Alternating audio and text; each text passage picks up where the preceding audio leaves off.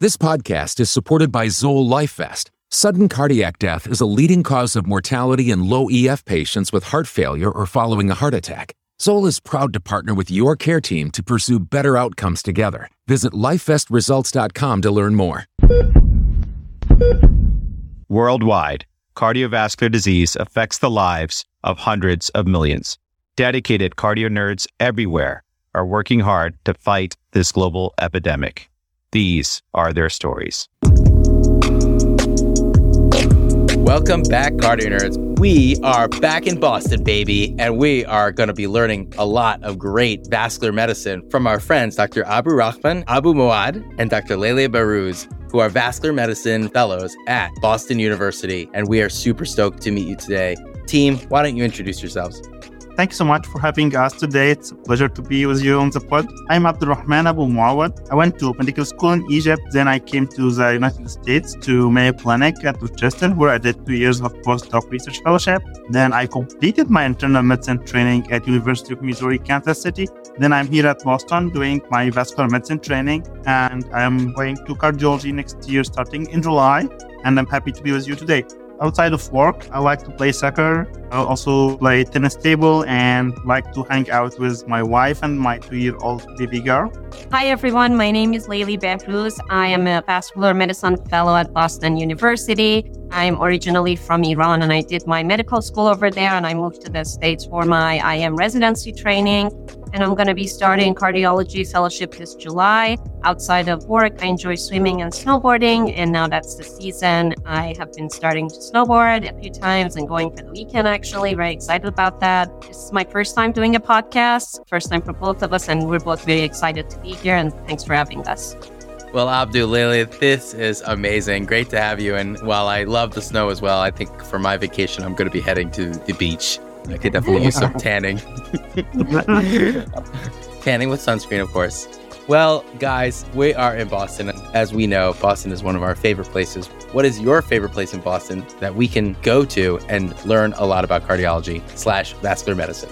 Well, we would first recommend coming to Boston University actually, because we have a pretty great vascular medicine program, and me and Abdul have been enjoying both doing clinical work together. And recently, we have been hanging out a lot in the research lab here at Boston University, where we have the view of downtown Boston, and we stay here late sometimes. We work on our research projects, and today we actually got some hot chocolate from this amazing place, which is called L.A. Burdick.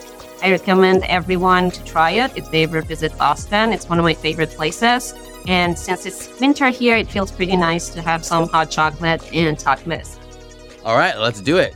Why don't you share a nice case with us? Let's go ahead. So our case is a 34 year old woman with history of HIV on antiretroviral therapy who presents with persistent left leg swelling and a new non-healing left foot ulcer that's been going on for three months. She had no other complaints. Her past medical history is HIV and for medications, she's on Genvoya, she works as a cashier and oh. she's a non-smoker. So I'm going to pause here and ask my colleague oh. Abdu about leg ulcers. So what are some things that you look for on exam?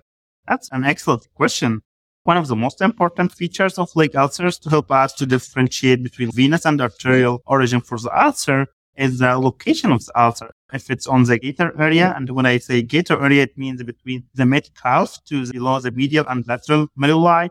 Venous ulcers tend to happen there. And for arterial ulcers, they tend to be at the toe tips or on the lateral malleoli and in between the toes itself.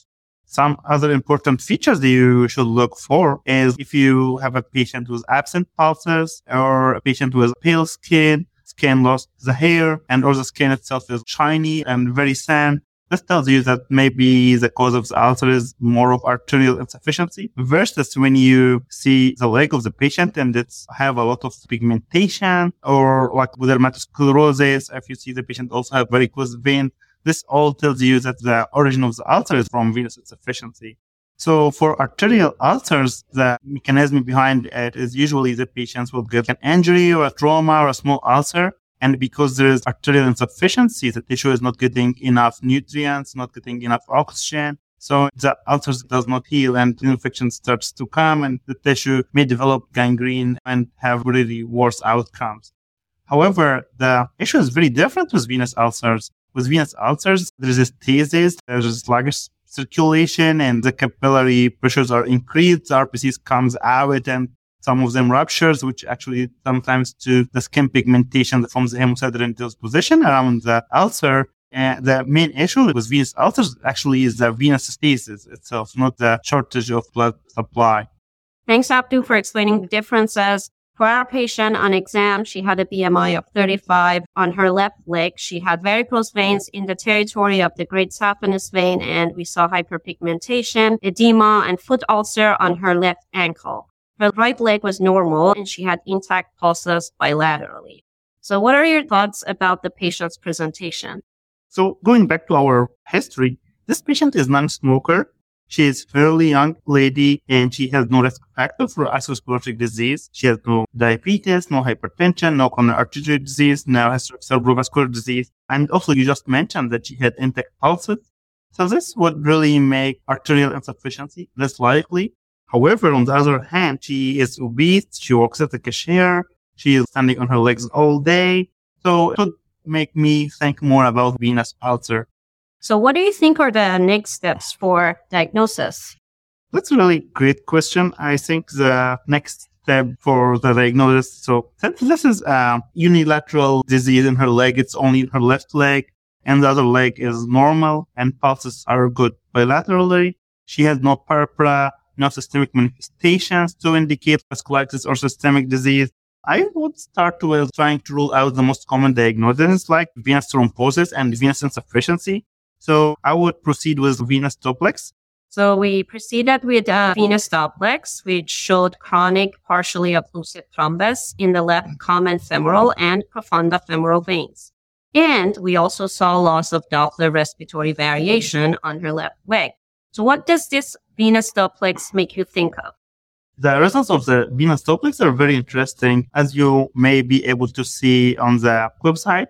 It looks like from the images that this patient had a remote deep venous thrombosis as evident by the second vein wall from the scar tissue from the old deep venous thrombosis. And also, if you look to the other image on the podcast website, if you look for the waveform that were obtained by the duplex ultrasound, usually the venous duplex waveforms are phasic which means that they vary with respiration. So when you take a deep inspiration, your diaphragm goes down, squeezes your abdomen, which reflects onto the waveform by increasing the flow from your lower extremities to your heart. While the opposite happens when you do expire, then your diaphragm goes up, lower pressure is created in the abdomen, so the flow is enhanced. So you can always see some phases of the blood flow, which increases and decreases with respirations. Usually when you lose this phasicity, this means that there's an obstruction between your diaphragm and your probe, which tells us there's stenosis or obstruction in between. So how would we apply this clinically? This can suggest for us this patient has proximal obstruction. So we can look more proximal into the venous system to find the lesion. Very good, Abdul. Great explanation. So as you said, whenever we see that monophasic flow, basically loss of respiratory variation on our venous duplex makes us think that there is a proximal obstruction and you want to do further testing to assess for what's going to be going on further up. So in her case, we proceed with the contrast venography her to assess the veins in the pelvic area. And it showed stenosis at the level of the left common iliac vein and collateral circulation from the left lower extremity to the right lower extremity. What do you think this is? Well, this is suggestive of May-Thurner syndrome. So classic May-Thurner syndrome is venous outflow obstruction because of an external compression of the left common iliac vein by the right common iliac artery which causes venous stasis that can lead to formation of DVT. This is often an under-recognized but treatable cause of DVT. It usually presents with pain and swelling of the left leg with and without the presence of DVT. So you don't always have DVT in these patients. Some of these patients will develop signs of venous insufficiency, such as varicose veins, pigmentations, and venous ulcers.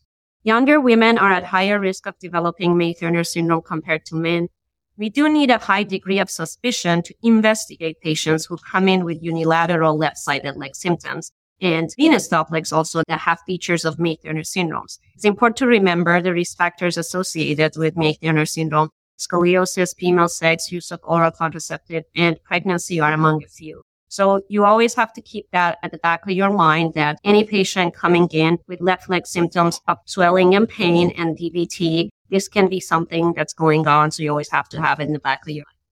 Thank you, Lily. That was really informative. Abdul, how do we diagnose May-Thurner syndrome? Usually, a high degree of suspicion is needed to investigate patients with unilateral left-sided leg symptoms. And sometimes venous duplex features would suggest May-Thurner syndrome, like the loss of phasicity and loss of respiratory variation on the venous Doppler waveforms. Usually, we investigate for May-Thurner syndrome with non-invasive imaging studies like venous duplex, CT and MR venography also have very high sensitivity and specificity. Also intravascular ultrasound and catheter-based venography. These are all modalities we can use to diagnose May-Thurner syndrome. However, the intravascular ultrasound is the gold standard for the diagnosis.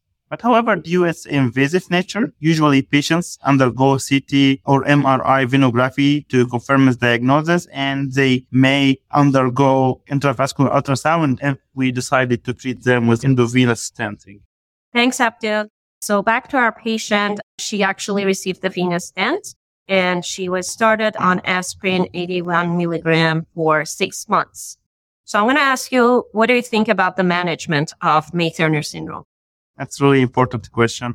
So usually the management for May-Thurner syndrome focus on addressing the patient's symptoms. For patients with moderate to severe symptoms and significant venous stasis, we usually treat those patients with endovenous stenting rather than conservative management. However, the studies reporting anticoagulation or antiplatelet regimens after venous stenting is not a lot, and we don't really have clear cut data about what is the best regimen for antiplatelet or anticoagulation after the venous stent. And also the interventionalist practice is significantly different from center to another, from a country to another regarding their choice for antiplatelet or anticoagulation and also the duration for the treatment afterwards. Wow, Abdul Lily. So it sounds like this patient received a venous stent, and I just noticed the regimen that the patient was placed on afterwards was basically aspirin monotherapy without any second antiplatelet or another anticoagulant. So I'm just curious, is there a lot of variability with venous stents, or is there kind of a way that people do it, or is aspirin monotherapy just a thing for venous stents when you compare it to other stents? Thank you so much for bringing this up. Actually, few studies specifically address the management of anticoagulation or antiplatelet in patients with venous stents. The duration of anticoagulation or antiplatelet is usually determined by the underlying risk for venous embolism recurrence and not by the presence of the venous stent itself. There was a study that was done in Europe. It involved 106 interventionalists practicing and placing venous stents, and they were asked through a questionnaire what is their practice after placing a venous stent for antiplatelets or anticoagulation and their answers were very variable. 5% of them said they would only use warfarin for six months and then they would use a single antiplatelet agent for 12 months. 29% of them use low molecular weight heparin for six weeks and then warfarin for six months. And 5% would only use low molecular weight heparin for six weeks.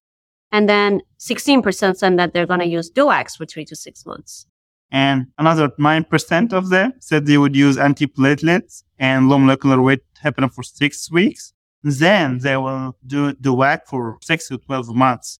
So I guess what we did with our patient was closer to antiplatelet therapy with aspirin, close kind of to the 16%, right? Yeah. And this tells you that this area really needs a lot of research and to have clear cut data for that. Well, thank you guys for answering that. That sounds like treatment is really all over the place. And I'm sure with more trial and more data coming out, more clarity will put a lot of people at ease and kind of help streamline the treatment for patients who receive a venous stent. Yeah. And actually, there is a trial that is really going right now. It's called the C-TRACT study. It's based here in the United States where they're treating the patients with anticoagulation and aspirin 81 milligram for six months all right. So the patient had their vein stented and they've been put on aspirin monotherapy. How did the patient do? So the patient actually did pretty well. We have seen the patient in the clinic for a follow up appointment six weeks later after she received her venous stent. and her ulcer has healed and the patient was really satisfied with the outcome of the procedure and she was really very thankful to our team and we were happy this patient felt a lot better after she had a lot of suffering. So now Lily is gonna tell us about another very interesting case of May-Thurner syndrome, a very unique case with a rare variant of May-Thurner syndrome. Also, the patient's characteristics were very different from our classic patient. And surprisingly, the treatment the patient received was different as well. Thanks, Abdul. Our second case is a 71 year old man with history of hypertension who presented with left lower extremity pain and edema that was going on for a few months. Has past medical history, as I mentioned, was high. He only had hypertension and he was taking losartan. He underwent left lower extremity venous duplex, which showed a chronic thrombus in the left proximal to distal femoral vein and an acute thrombus in the left popliteal vein. And subsequently, he was started on anticoagulation. So during this time, he also complained of having intermittent palpitations and he completed cardiac event monitor and he was diagnosed with paroxysmal atrial fibrillation. And for that, he goes for pulmonary vein isolation. So it was during the procedure that it was noted that his left common iliac vein was subtotally occluded. After this, he underwent CT venogram, which showed lumbosacral osteophytic compression of the left common iliac vein which is known as the osteophytic bony oh. variant of May-Thurner syndrome. Yeah, that's a very interesting case. This is actually very different from the classic May-Thurner syndrome, which is usually happen in women at the reproductive age. Look at this patient. The patient is a male and he's in his 70s. Yeah, that's very rare presentation of May-Thurner syndrome. Thank you so much for sharing this case with us.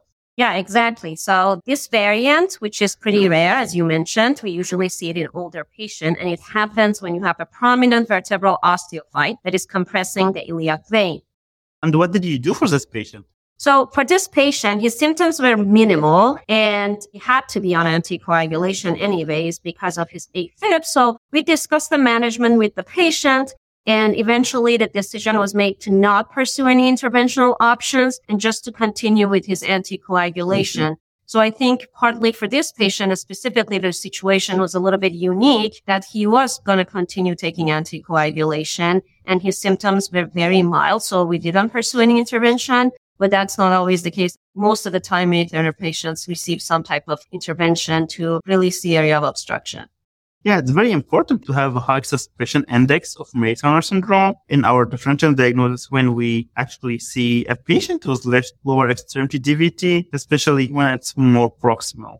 And we have to remember that May-Thurner syndrome is underdiagnosed overall. It's estimated that May-Thurner syndrome is the cause of 2 to 5% of DVTs. However, there have been retrospective cadaveric and radiographic studies that have estimated that the prevalence is much higher at around 14 to 30% or so. So as I mentioned, it is very important to have it in the back of our mind whenever we see a patient coming in with left leg symptoms, having left leg DVT, left leg edema to just be a consideration and make sure we don't miss the features of May-Thurner syndrome on our venous duplex.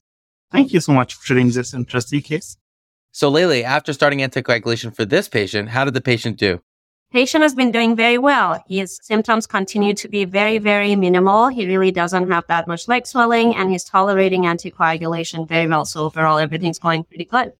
Abdul Leili, thank you so much again for presenting these two cases of May-Thurner syndrome. I definitely have learned a lot and I see why you compared and contrasted these two cases. So as we wrap this up, do you have any pearls and takeaways for May-Thurner syndrome that we, the listeners, should be aware of? So May-Thurner syndrome is often an under-recognized but treatable cause of DVT. Most patients who have May-Thurner anatomy are asymptomatic and only a minority of patients with the May-Thurner anatomy present with symptoms such as left leg edema, pain, and DVT. Young women are at higher risk of developing May-Thurner syndrome compared to men. And we need a high degree of suspicion to investigate patients with unilateral left-sided leg symptoms and venous duplex features of May-Thurner syndrome. The diagnosis is usually made with non-invasive imaging, including venous duplex, CT or MR venography, or more invasive modalities like intravascular ultrasound or catheter-based like venography.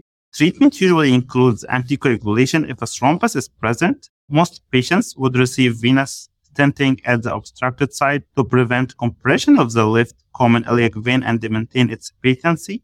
Some patients would need catheter directed thrombolysis prior to the stent replacement. Abdul thanks again for summarizing the really salient points with regards to May-Thurner syndrome. And I feel better equipped to take care of patients presenting with May-Thurner syndrome or even May-Thurner syndrome variants. And it was just a pleasure spending time with you all in Boston today. So thank you, thank you, thank you. Well, thanks so much for having us today. It has been really a pleasure and we would really love to come back. Yeah, thank you very much for having us. It was a pleasure. We had so much fun. Now for the ECPR segment, we are thrilled to introduce our amazing mentor, Dr. Naomi Hamburg. She is the program director of the vascular medicine fellowship here at Boston Medical Center. She is also the professor of medicine and she is section chief for the vascular biology at Boston University. I wanted to also add that Dr. Hamburg has been an amazing mentor for both of us, very supportive and very generous. And we continue to learn from her every day, both in clinical vascular medicine as well as research. And we're lucky to have her as our mentor. And with that, we welcome Dr. Hamburg. Hi, cardio nerds. This is Naomi Hamburg. I'm so happy to be here along with Lily Behrooz and Abdul Rahman Abdul Moad, our two amazing vascular medicine fellows here at Boston University and Boston Medical Center to discuss the cases they presented, which highlight some issues in the diagnosis and management of patients with leg swelling and venous disease. So I'm going to talk about a couple of issues that I think this cases nicely illustrate. One is how do we think about a patient who comes to us with leg swelling and venous ulcers, especially in the most common cases? And then I'm going to talk more specifically about who do we want to look for more than the usual and then about the long-term management of patients who have venous compression syndromes, and then a little bit about the intersections of venous and arterial disease that I think are emerging in the literature. So to start with the basic, we see a lot of patients in cardiology whose legs are swollen. We see this with our patients with heart failure, but we also see it in patients who have venous disease, and we can see it overlapping in patients who have venous ulcers. So patients with uh, venous insufficiency, our veins are really responsible for getting the blood back up to the heart. And you can have a number of reasons where you can have venous hypertension. And one of the most common is that you have valve dysfunction in the veins leading to venous hypertension. And this in the most severe cases can lead to venous ulcers, like we saw in the first patient. So when we see a venous ulcer, it's most typically going to be in the calf region and there's going to be accompanying other signs of venous insufficiency like leg swelling and skin discoloration. The important concepts to think about when you see patients where you think they have a venous ulcer and leg swelling when you think about the treatment, really these only get better if the edema goes away. So the ulcer forms from the edema and the pressure in the skin, leading to vascular insufficiency in the skin, and they only get better when we do compression. So I see a lot of patients where we're good at trying to treat the wound itself, but we are not going to get healing without compression therapy. And this can be a variety of ways to wrap the leg to really put counter pressure to get that swelling out of the leg. So that's the first important common point that we need to make. And then the next is to think about, okay, so we think that the patient has leg swelling from venous insufficiency.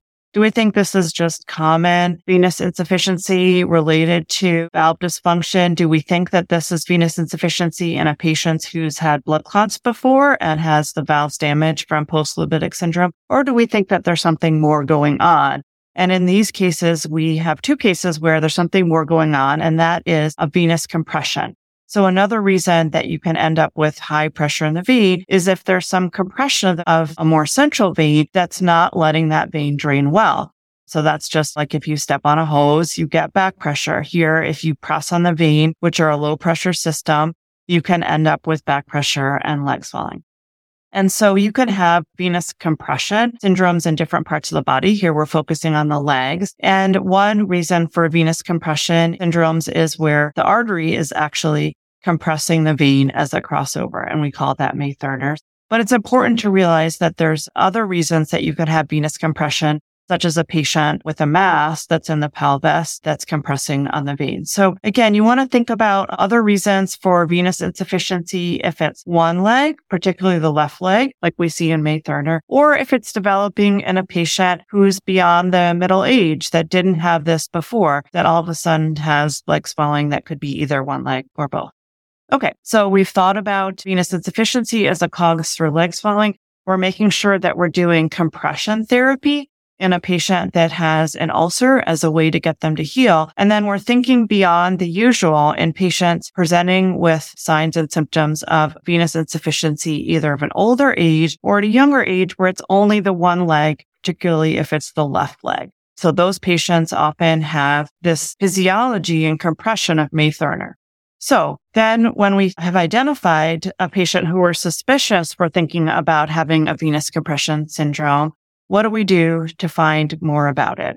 And that's really because we think these compression syndromes in the legs are typically more proximal in the pelvis. We need to have some imaging of the pelvis. So we're always going to start with some venous imaging of the leg. And there are some indications that we can get on ultrasound that maybe something more proximal is going on, though it's not necessarily going to be definitive, but we can look at the waveforms in the veins that we see on vascular ultrasound in the legs to see whether or not there's evidence of a nice phasic flow that suggests that the veins more proximally are open or more continuous flow, which is an indication that there's venous compression, but we can't tell necessarily on ultrasound what's causing that venous compression. So that requires some more imaging. And we heard in these patients about how there was additional imaging that looked at whether there was venous compression. In one case, venous compression by the artery and another case of venous compression by an actually bony structure that was pressing on the vein. And typically those are going to be some kind of CT venogram or a MR venogram to look at the veins in the pelvis. And you saw examples of those nicely in these cases. And then the dilemma is once we found it, what do we do more for the patient? So we've identified a patient who has a venous compression syndrome. Do we need to do more? So one important point that was made is that there are patients who had venous compression who don't have any symptoms about it. So you can have the physiology where the artery is compressing the iliac vein. So you have physiology of May but the person's completely asymptomatic. Those patients don't need anything done. But we do see patients, as we saw here, where they may have some symptoms. And so again, we're always going to start with conservative therapy, and that's going to be compression therapy on the leg to treat the edema.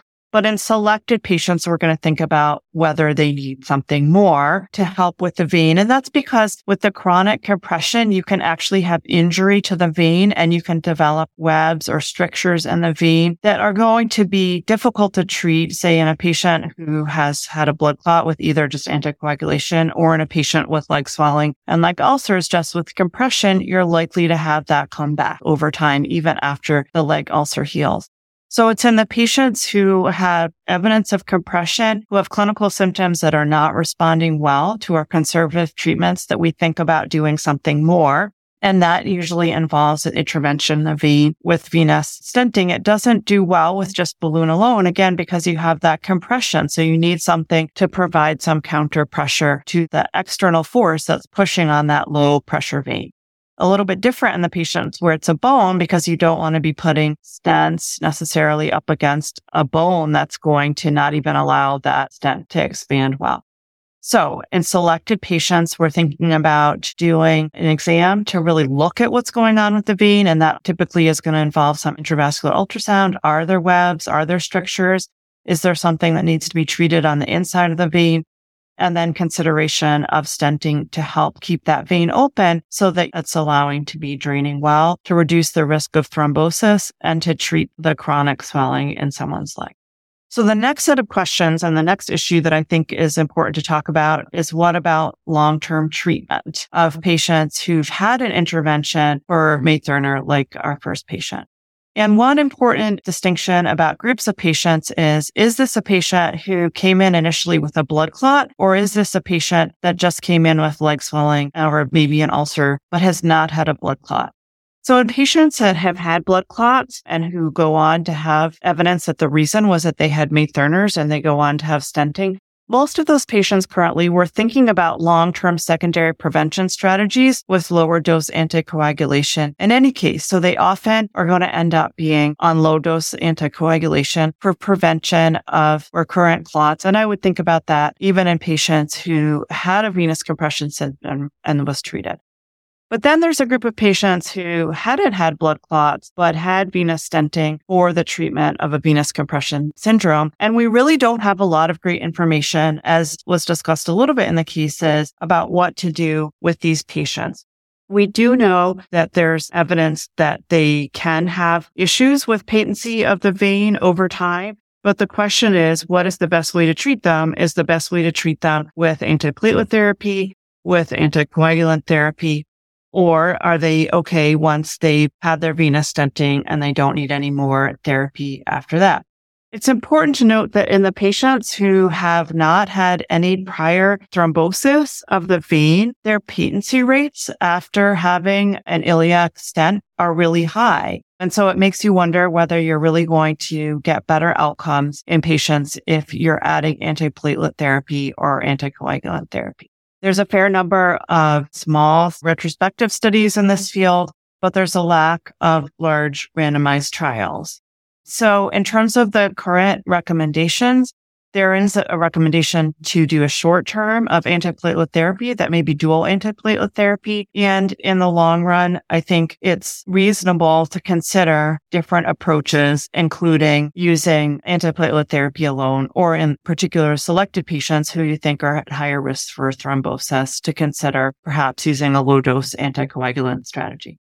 The last piece that I wanted to touch on, since we are vascular medicine physicians and also cardiologists, is that there's a lot of interesting increasing information linking venous disease and arterial disease. So obviously veins are different than arteries, but there are a number of large epidemiologic studies that link cardiovascular risk factors to venous thrombosis and venous disease. And interestingly, link chronic venous insufficiency the higher risk for subsequent cardiovascular disease events. Some of this may be a higher risk for heart failure, say if you're identifying patients early by finding out that they have leg swelling. But I think it really raises the intriguing possibility that there's shared pathophysiology of venous and arterial disease so I encourage you, even as you're taking care of your patients with arterial disease, to look for evidence of venous disease in their legs and think about whether it needs additional treatment and think about it as an additional potential risk stratifier for increased future cardiovascular events, including arterial disease events. And with that, I'd like to thank you for your attention and reiterate the words of our fellows that Boston is an amazing place to train and practice medicine. And there's a lot of other great things here as we move out of winter and ski season. We also have great hiking and outdoor things nearby to our city to keep your mind and body activated as we're doing also learning and taking care of patients. Thank you so much.